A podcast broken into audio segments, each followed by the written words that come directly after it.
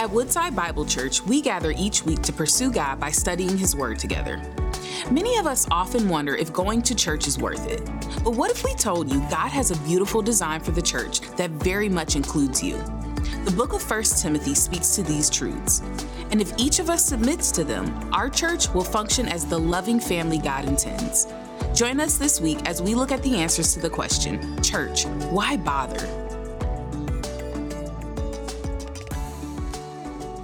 Amen.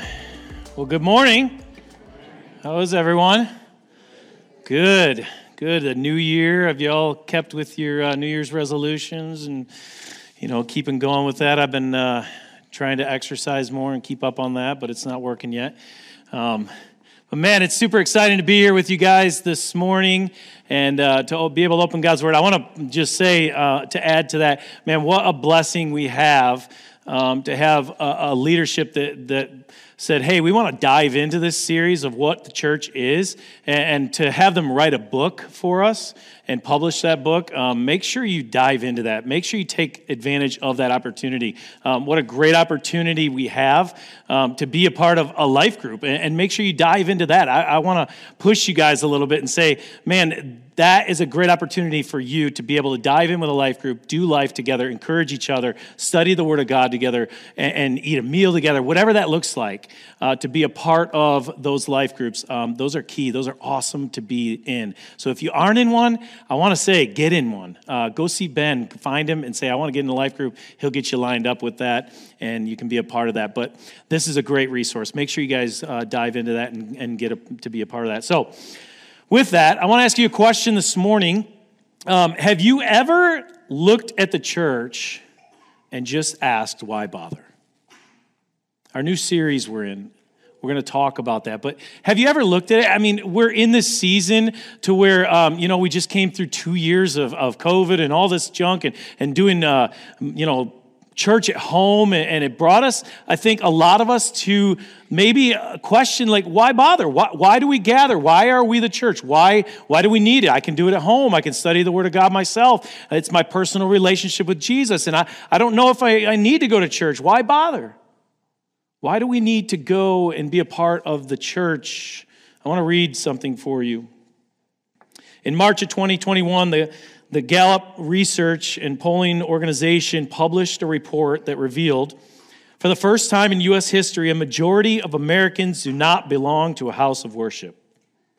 The article entitled U.S. Church Membership Falls Below Majority for First Time exposed the fact that presently only 49% of American adults belong to a local church. Gallup has been tracking this number since 1937. For six decades, the number hovered around 70% of Americans who reported attending a church. But over the, last, or the past two decades, there has been a dramatic decline. This number is even more alarming when you isolate for specific generational segments. For example, only 30, 36 uh, of the millennial generation or generation is actively participating in a local church. It seems that an entire nation is asking a critical question about church. Why bother? Why, why bother being a part of an assembly? Why bother being a part of a church? Why, why join a church? Why membership? You know, I had these questions when I was younger um, and I, I remember vividly, like, man, I, I, walked away from God. I shared my testimony with a lot of you. I, I walked away from God and, and, I walked away from the church that I grew up in and, and the people that I knew and, and, the things that I've been taught. And I just kind of went into the world and I said, why bother? I don't need this. I don't need the headache of church. Why bother? It's a personal relationship, which led down one road and, and the next road and the next road.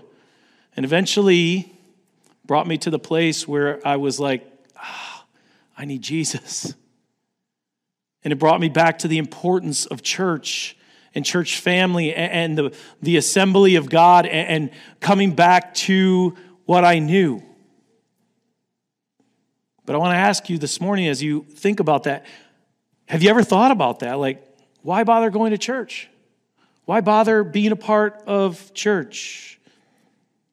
As we start off our new series today called Church, Why Bother? We look at our uh, to our passage in 1 Timothy. If you have your Bibles, you can open it to there uh, to help us answer that question. Now, first, uh, second, first and second Timothy and Titus are known as Paul's epistles. Uh, each one of the epistles, uh, Paul was writing uh, to a pastor to help them understand God's plan for the church and how to lead it. Now, Timothy uh, was very dear to Paul's heart. He pastored a church in Ephesus, uh, which we'll talk about in a little bit, but what I, I want us to see is that Paul considered Timothy family.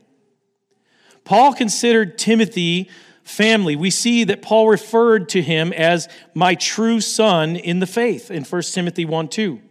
He calls him his son.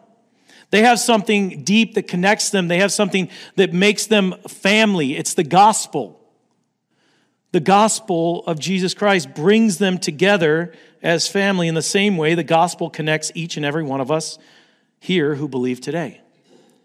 Each one of us, if we believe in Jesus Christ and we put our faith and trust in Him and we become a follower of Jesus, we are family. We are spiritual family. Paul is concerned that people were going to leave the church and start following the false teaching. 1 Timothy 4 1. So he's telling Timothy to warn God's people to resist this temptation and remain faithful to the truth of the gospel. The truth is, is that we're living, we are living in the days that the Apostle Paul warned about. In 1 Timothy 4 1, it says this Now, the Spirit expressly says that in later times some will depart from the faith by devoting themselves to deceitful spirits and teachings of demons the truth is, is that many are departing from the faith through deconstruction. Many more are, are uh, just opting out of church by intentionally or subconsciously choosing their, their brand of spirituality because it's personal. It's a faith that maybe lacks accountability uh, from the church or, or the authority that comes with maybe church leadership or, or a covenant that you, you're joining in with the church when you, you become a member. It's personal. But the truth is, is that when, when we disconnect from the local church, it's dangerous, right? When we walk away, when we disconnect from the local church, it makes us a prime target for Satan. What does the Bible say? That he prowls as a roaring lion, seeking who he may devour. I'll tell you, I've experienced that firsthand when I walked away from the church. I was like, oh, i am fine. It's personal. It's, it's my own faith. Man, Satan gets a little foothold here and here. And next thing you know, you're so far away from God that you're like, I don't know how to get back. It makes us a prime target for Satan. Our safety is found in the truth of the gospel and how the gospel fleshes itself out in the family of faith. As we look at our text today, Paul understands that before we can embrace the church, we have to ask the question what is the church? We got to ask the question what is the church?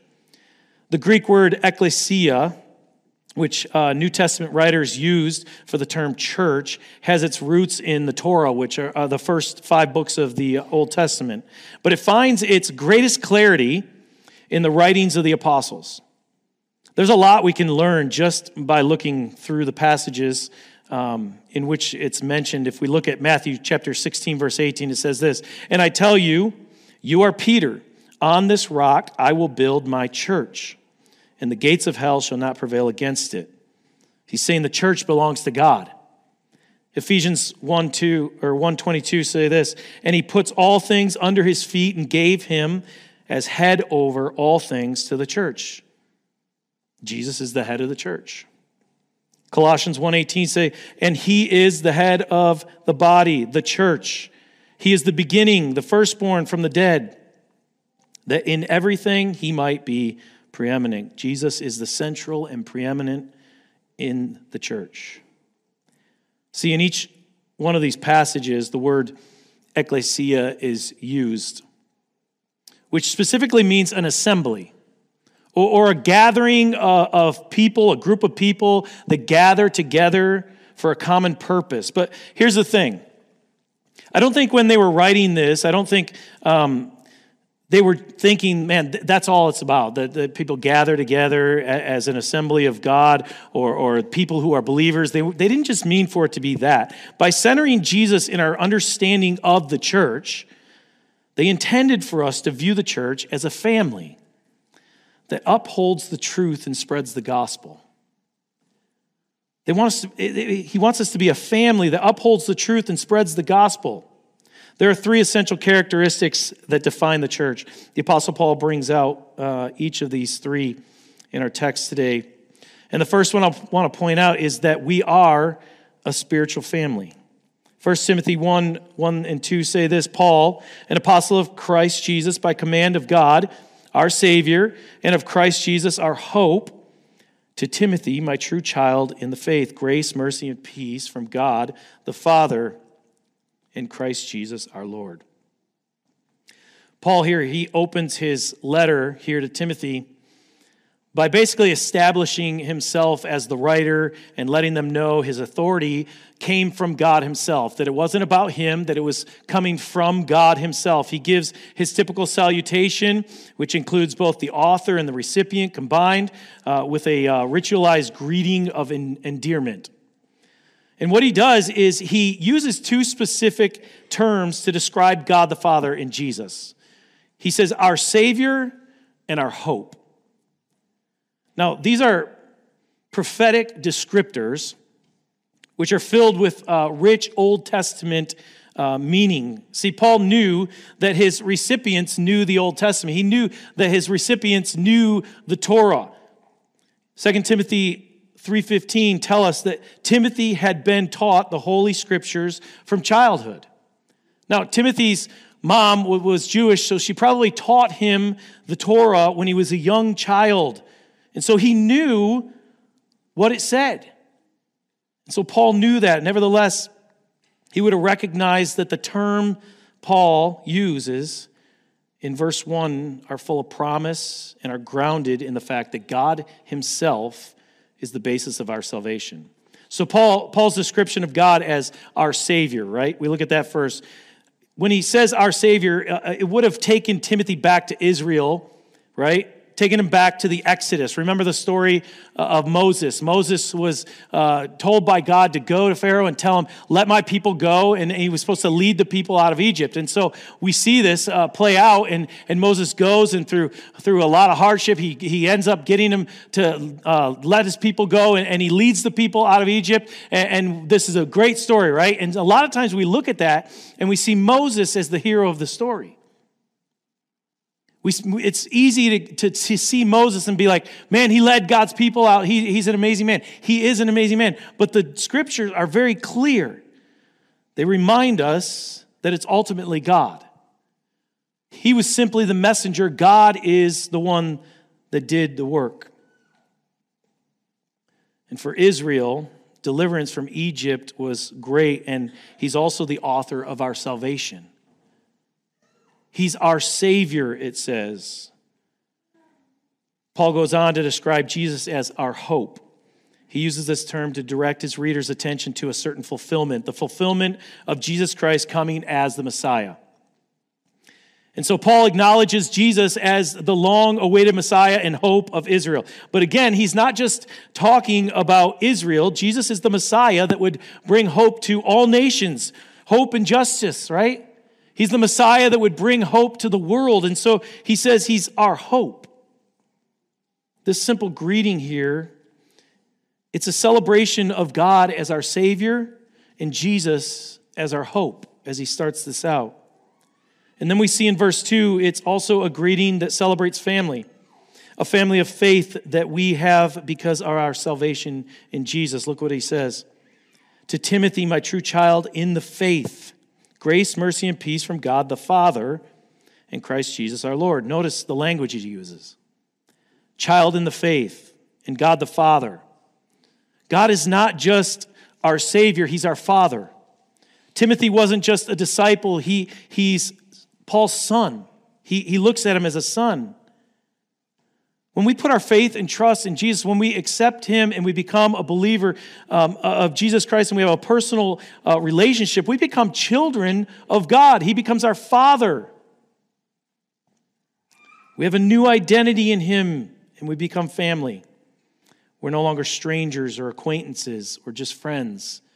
We're actually family, brothers and sisters in Christ. In Christ, we have a new identity and a spiritual family. I love the picture of adoption. When you look at adoption, the beauty of it is the story of how strangers become family, right? I, I had um, a couple weeks ago. I had the awesome opportunity. My, my sister-in-law, or my sister and my brother-in-law, um, they came up from Missouri and uh, we had the opportunity to have them at our house for a week, and they were able to stay with us. And it was a, it was a super awesome week that we had. But not that they were there, their little kids came with them Harper and Henry. This is a picture of Harper and Henry. The greatest part about having them at our house for a week were these two little ones. They wreak havoc. But you know what? It was so great to spend time with them. And the funny thing about Harper and Henry is that they were strangers to me. I didn't know them when they were born. They were strangers. They're not blood relatives. They're not biological to us. They're strangers. But then the minute my sister and brother in law signed the papers to adopt them, they became family. Now they're close to me. They're not, they're not strangers. They're not just somebody I know of. They're now known to be in our family. They're relatives. They're close to us. We have a forever bond with one another. And I love them.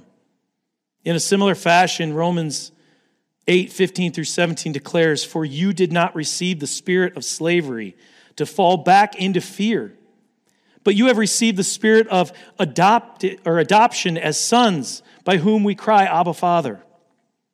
The Spirit Himself bears witness with our spirit that we are children of God. And if children, then heirs, heirs of God and fellow heirs with Christ, provided we suffer with Him in order that we may also be glorified with Him. In Christ, we are spiritual family. We should treat one another as family and love one another as family and act as a family. I know some of you are like, no way. I know, I watch my kids, they fight. But we should act as a family that loves one another and cares for one another and is there for one another, encourages one another. We, we walk through life together, we do things together, we love one another. It's, it's a family. Now that we understand that the church is a family, the Apostle Paul goes on later in his letter to explain to Timothy two other essential characteristics that define the church. And, and the first one is that we model and confess truth. We model and we confess truth. If you turn to chapter 3 in 1 Timothy, we see this. Um, Paul says this in verse 14 through 16 I hope to come to see you or I hope to come to you soon. But I am writing these things to you so that if I delay, you may know how you or how one ought to uh, behave in the household of God, which is the church of the living God, a pillar and a buttress of the truth. Great indeed, we confess, is the mystery of godliness. Paul here is challenging Timothy on the type of behavior he should have as a leader in the church. And what he does is he gets very intimate and personal with Timothy. Paul longed to see Timothy in the church. He wanted to see those people face to face. He, he says, I hope to come to you soon. They meant a lot to him, they were, they were dear to him. He had a close tie to them. So the potential of seeing Paul uh, again face to face would have brought tremendous joy to Paul, to Timothy, to, to the church of Ephesus. But until he came, he wanted Timothy to know something so important that he tells him that he wrote it with his own hand. Now, it was custom for Paul to have uh, dictated in that time, dictated to a, a scribe um, what he was wanting to write. But this was different. This was a, a moment where he said, I'm, I'm going to write these things. I was, it was so important and personal to him that he says, I am writing these things. His exhortation to Timothy was to remember the church is a household. Once again, we see the language of family. And since the church wasn't just a building, but a household, a family, he says that Timothy was to model and confess the truth of the gospel in all that he said and did. His conduct was to be driven by an ever present mindfulness that God himself is living among his people. See, according to Paul, Timothy was to conduct himself in a way that is consistent with the truth because the living God is among them. He's watching. Like what you do on stage and what you do at home, God is still watching. He wants him to, or he wants him and us to adopt a way of life that was cons- uh, consistently marked by the impact of the truth of the gospel in our speech and our behavior. I don't know about you, but have you ever had a messy house? Have a bunch of kids and you will. But what happens when when you have a messy house or like um, man I, my wife hates when i do this. I'll bring stuff in and i'll set it down and then i'll go about my day and she's like are you ever going to clean that up? And like you know i'm just sometimes i do that. I don't do it all the time. But like things are out of order right? Like if there's dishes in the sink or there's something you know the, it, the house just isn't in order. And then you get that phone call right? Hey i'm heading over. And you're like whoa, whoa what? Hold on and then it's uh, uh, uh, like the alarm goes off all of a sudden. You hang up the phone, you're like, everybody move now, we need to get this cleaned up. You're throwing dishes in, in the dishwasher. And, and does anybody have a closet where they throw everything? I do. Um, if you go in, don't open the one closet in my house. But like, I'm literally shoving things in the closet to hide them so that everything looks cleaned up. And, and you're like, you're vacuuming and you're like throwing things in this room and shutting that door. And, and you you got to get it ready, right? Nobody wants somebody to see their mess. We don't want people to walk in and see our mess. We don't want people to see that we're not organized. But it's amazing how motivated we become when we know that the eyes of someone important are on us, that they're going to see us. In the same way, Paul, he wants us to know that the eyes of the Lord are on his house, the church. God's watching. He's watching how we treat one another. He's watching how we react to situations. He's watching what we do. He's watching how we act in public, in private. He's watching all of it. And so it's so important for us to remember that He wants us to adopt a manner of life that reflects our complete and consistent commitment to the truth of the gospel in our speech and behavior. We have to be committed to that. Man, I, we should be known in our community as a church that loves people. We, we should be known as a church that, that wants to walk alongside people through things. We shouldn't be known for a church that, that or people that, that lie or, or deceit or abuse a situation or, or any of these things. We should be known for people that love people, that, that God is, is moving in this place so that we can go out into the community. And when people say, man, uh, Woodside Bible Church or, or this person, man, we know that they love us. There should never be a moment where somebody looks at us and they don't see a difference. And the truth is, God's eyes are on his house and on his children. We need to love one another and live in a way that models and confesses the truth. And the Apostle Paul makes clear that the truth we confess is to be proclaimed and believed throughout the entire world. He reminds us that the third defining characteristic of the church, church is we spread the gospel. We spread the gospel. 1 Timothy 3:16 says, "Great indeed, we confess, is the mystery of godliness. He was manifested in the flesh, vindicated by the Spirit, seen by angels, proclaimed among the nations, believed on in the world, taken up in glory. In the previous verse, Paul described the truth that defines the church by using two terms. He says, a pillar and a buttress of the truth. These are both very strong words that uh, produce vivid imagery for us, right? By using the metaphor of a pillar, Paul is painting this picture for us uh, of a large load bearing column. Now, no doubt, the people that were living in Ephesus probably would have recognized this and thought of this and, and had this um, big picture of, of a big pillar, maybe that holds up a, a temple of their day or a palace. Man, the, you, th- you just picture these huge pillars that would hold up all this weight. They were strong. What he's saying is far from being weak and powerless, the truth we confess, the gospel, is strong enough to carry the weight of our lives while holding us up through any and every circumstance. Do you believe that? The truth that we actually have is strong enough to hold us through any situation. He then goes on to declare that the truth of the gospel is the buttress or the foundation. The truth is that the height and stability of any building, you would know if you, you know, you think about this, it's got to have a strong foundation, right? If you're going to hold up a ton of weight and, and height and stability, you've got to have a strong foundation.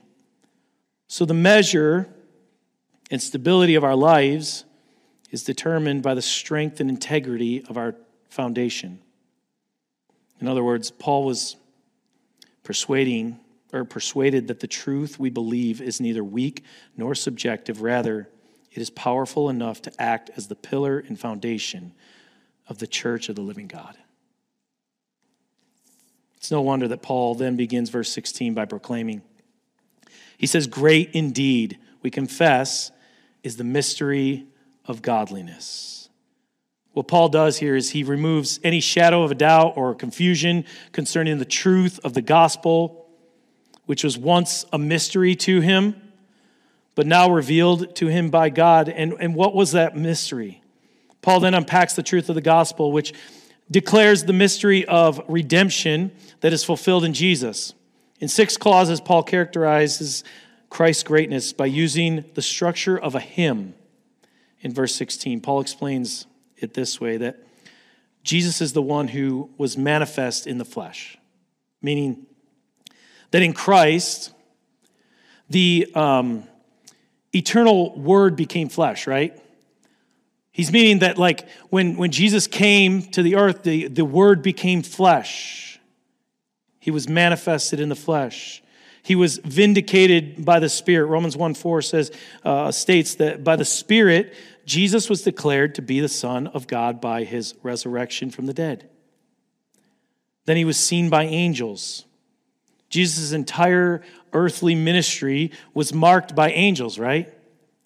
From the angelic uh, announcement of his birth to his temptation in the wilderness to the triumph uh, of the empty tomb and his glorious res- resurrection, they were all marked by angel.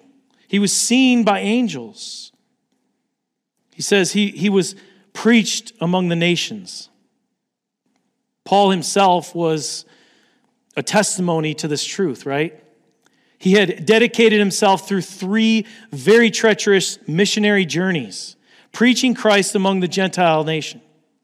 He modeled for us that the truth of the gospel is to be spread through us to others until all have heard. He modeled that. He showed us that. That it's supposed to be spread through us. And then he says he was believed in the world.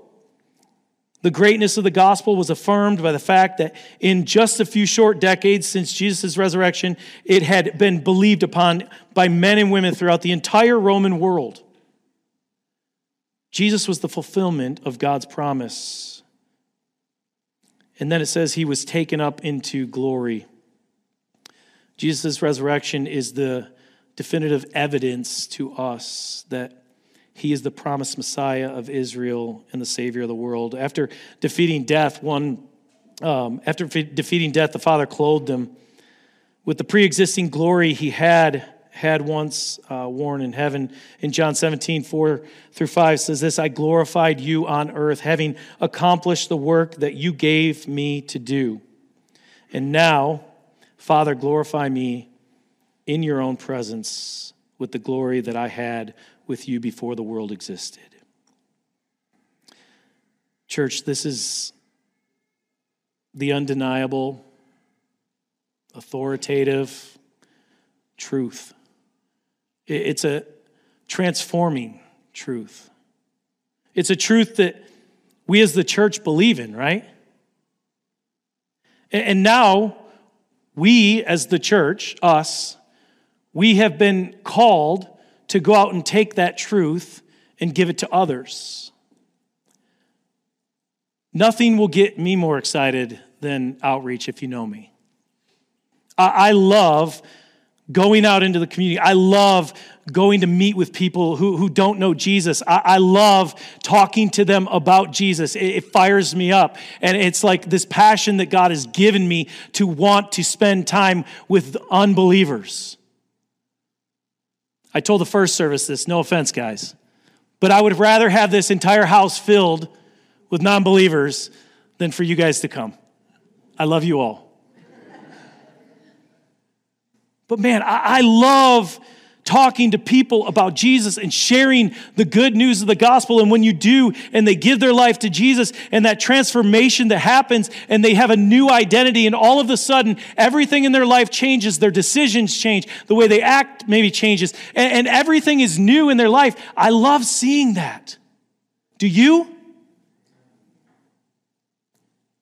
We're called to be the church.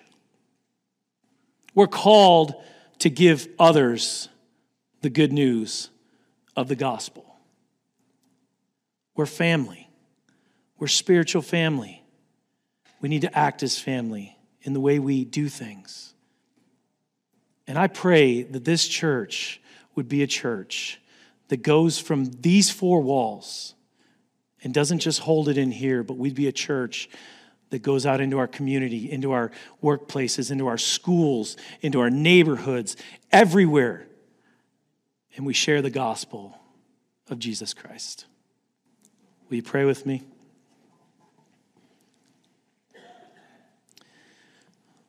Lord, again, I'm just so humbled by who you are. God, I, I'm thankful that you choose us. Lord, the, the fact that you actually want to use us as the church, Lord, you don't need us. You can do it on your own. But God, you choose to use us and you love the church. And I pray, God, that we as the church would love you back so much so that we would go and spread the good news of the gospel. God, help us to be a church that acts as a family that loves you, that loves people, that goes in, into our community, Lord, and, and loves on people so that when people see us, they know there's a difference, that we have a new identity in you, God. Lord, will, will you move in this place, even now?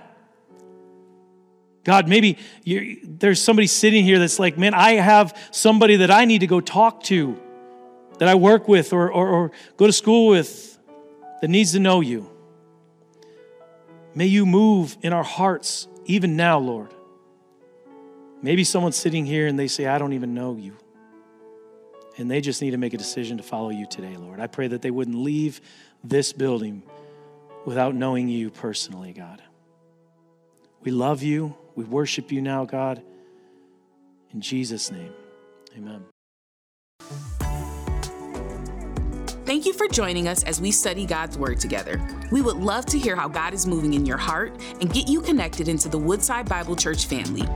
Head to woodsidebible.org/connect to introduce yourself today.